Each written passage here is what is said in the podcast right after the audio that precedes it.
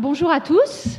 Donc on est très content de, vivre ce culte de Noël tous ensemble. On remercie euh, euh, toute l'équipe qui a, préparé euh, la première partie. Et, cette histoire, alors cette histoire de la très longue attente. Et donc, comme on l'a vu, des gens qui attendent. Et vous, qu'est-ce que vous attendez? Vous, les enfants, mais vous, les adultes, vous attendez peut-être quelque chose aussi. Est-ce que vous attendez, je sais pas, le match de cet après-midi? Non? Bon. Euh, bon, les cadeaux peut-être, hein, les enfants, euh, voilà, euh, un nouvel emploi, un travail, ou la, la, guérison, la consolation, des relations apaisées, la paix, la fin d'un conflit. Dans la Bible, il y a plein de gens qui attendent. Plein de gens qui ont reçu une promesse qui ont dû attendre pour sa réalisation. On peut penser à Abraham, à qui Dieu avait promis un pays, une descendance. Isaac, qui a attendu 20 ans pour avoir un fils.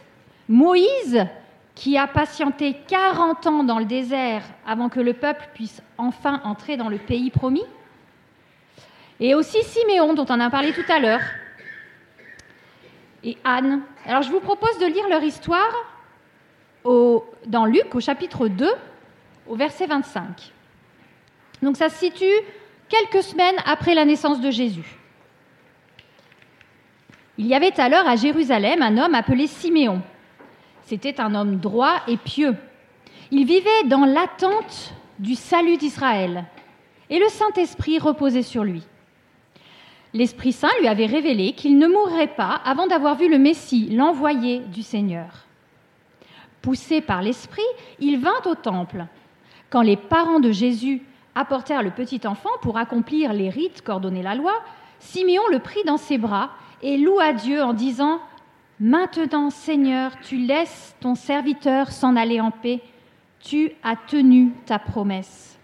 Car mes yeux ont vu le Sauveur qui vient de toi, et que tu as suscité en faveur de tous les peuples il est la lumière pour éclairer les, nations. Il sera la gloire d'Israël, ton peuple.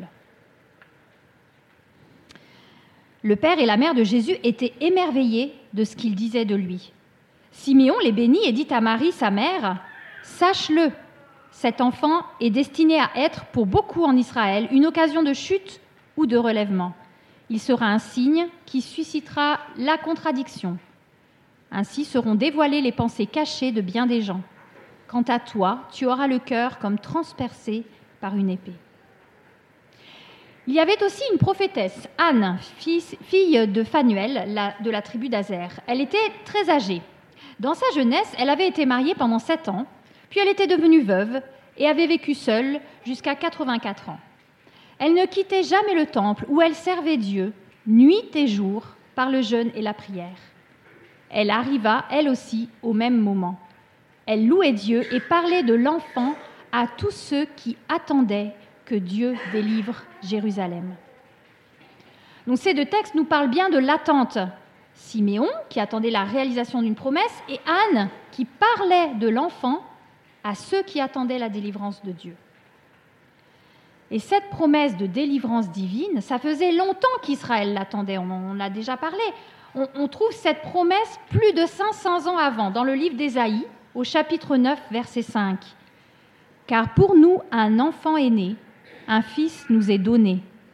Il exercera l'autorité royale, il sera appelé merveilleux conseiller, Dieu fort, Père à jamais et Prince de la paix. Il étendra sans fin la souveraineté et donnera la paix qui, durera toujours au trône de David et à tout son royaume. Sa royauté sera solidement fondée sur le droit et sur la justice, dès à présent et pour l'éternité. Voilà ce que fera le Seigneur des armées célestes dans son ardent amour. C'est la promesse d'avoir un conseil quand on est perdu, de pouvoir compter sur le Dieu fort quand nous sommes faibles, d'avoir un Père qui nous ouvre ses bras quand on a besoin d'amour ou de consolation, d'obtenir la paix quand nous sommes dans la tourmente. Il est souverain même quand tout semble nous échapper. Et cette parole a été donnée alors qu'Israël vivait des temps sombres. Et elle ne s'est pas réalisée tout de suite. Vous vous rendez compte 500 ans. 500 ans pendant lesquels Israël a vécu bien d'autres épreuves. 500 ans, c'est long. Il y a un an et demi, j'ai eu une capsulite à l'épaule. Et on m'a dit, ça va être long. Mais je ne pensais pas que ce serait long comme ça. C'est toujours pas fini, c'est toujours aussi long, et on me dit toujours, vous savez, c'est long. Ah ouais, mais long. Euh.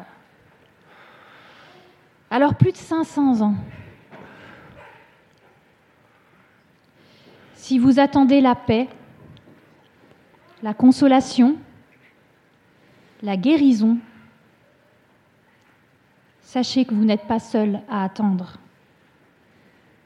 La Bible est remplie d'histoires de gens qui attendent, comme nous, les promesses, la réalisation des promesses de Dieu.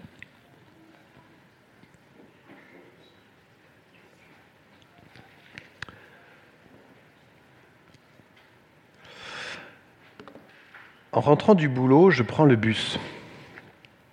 Et quelquefois, j'attends longtemps que mon bus passe. Parce qu'en ce moment, il, il manque de chauffeurs et quelquefois, ils, suppriment des, des lignes. Et j'ai remarqué qu'il y a plusieurs façons d'attendre le bus. Il y a des gens qui restent assis sur le banc, comme ça, et il y en a qui font les 100 pas. Il y a des gens qui jouent avec leur smartphone, d'autres qui lisent un livre, il y a des gens qui discutent avec un ami, ou d'autres qui regardent les, horaires du bus ou les consultent sur Internet en regardant quand est-ce qu'il va arriver le prochain. Et nous Quelle est notre attitude dans l'attente? À la suite des, textes qui ont été lus sur euh, Anne et Siméon, j'aimerais vous proposer trois pistes, trois éléments euh, trois attitudes différentes dans l'attente qui peuvent être un, encouragement pour nous. Le premier, euh, élément, c'est se souvenir. Il est dit de Siméon qu'il vivait dans l'attente, c'est-à-dire qu'il vivait comme vous et moi, mais ne perdait pas de vue la promesse qui lui avait été faite. La Bible, et notamment certains psaumes, nous encouragent à nous souvenir des bienfaits et des promesses de Dieu. Et ce matin, nous avons chanté plein de chants sur ce thème-là, qui nous rappellent à la fois les promesses de Dieu et ce qu'il a déjà fait pour nous. Et c'est une bonne chose de les garder constamment devant nos yeux. Premier élément donc, se souvenir. Deuxième élément, rechercher la présence de Dieu.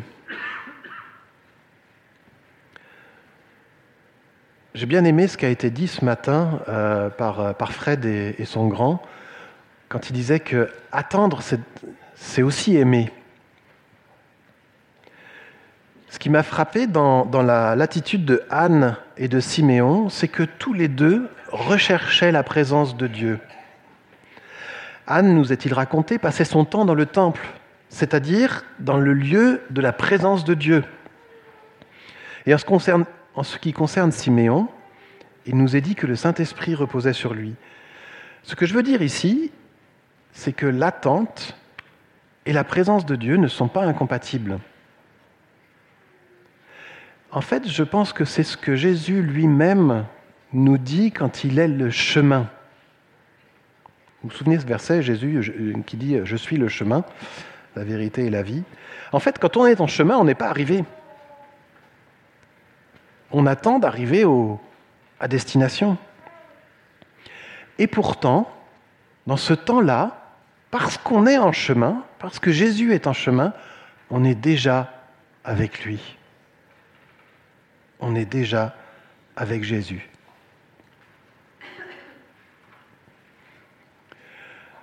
Troisième attitude dans l'attente, c'est celle de témoin. Ni Anne ni Siméon n'ont vu la totalité de leur attente réalisée. Au moment où passe, Jésus n'est qu'un bébé. Il n'a pas encore accompli toute sa mission. Pourtant, tous les deux témoignent. Siméon témoigne auprès de Marie de la promesse qu'il a reçue. Et Anne témoigne de ce, bébé, de ce qui est arrivé, auprès de tous ceux, nous est-il raconté, tous ceux qui attendent en Israël. Quelque part, Siméon et Anne ont attendu.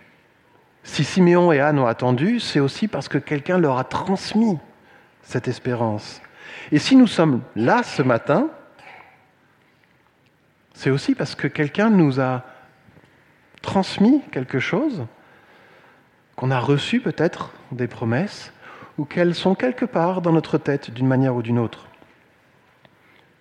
Pour moi, ce temps d'attente, cette attente est un temps propice pour parler de notre espérance à nos enfants, à nos proches, à nos collègues, à tous ceux qui, d'une manière ou d'une autre, attendent une délivrance.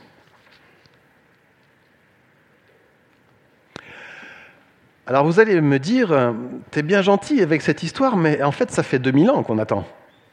Ce Jésus, il est né, ce Jésus, ce Jésus de la promesse dont, on nous rebat les oreilles depuis ce matin, là, euh, il est arrivé, il est venu, mais finalement, euh, qu'est-ce que ça change? Finalement, on l'attend toujours, la délivrance.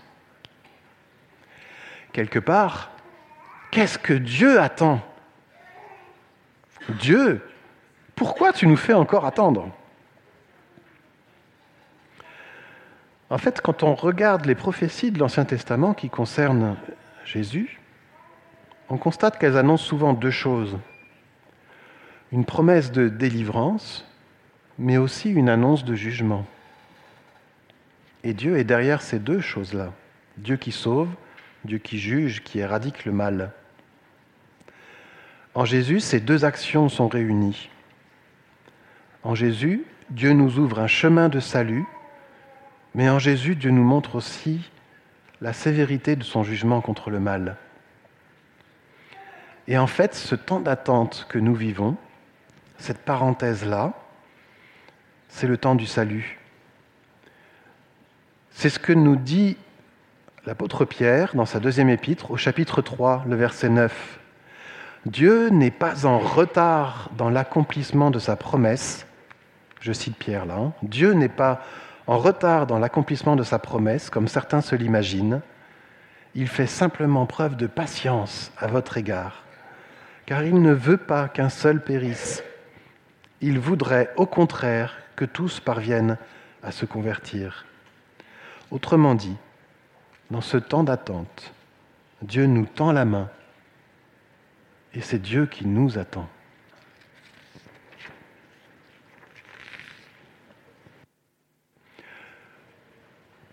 Pour conclure, j'aimerais vous encourager dans vos temps d'attente de trois manières différentes, en ne perdant pas de vue les promesses de Dieu et en se rappelant tous les bienfaits qu'il a déjà accomplis, en cherchant sa présence, en cherchant à rester proche de lui, quelles que soient les circonstances, et en transmettant le message de l'espérance, en témoignant des promesses de Dieu autour de vous.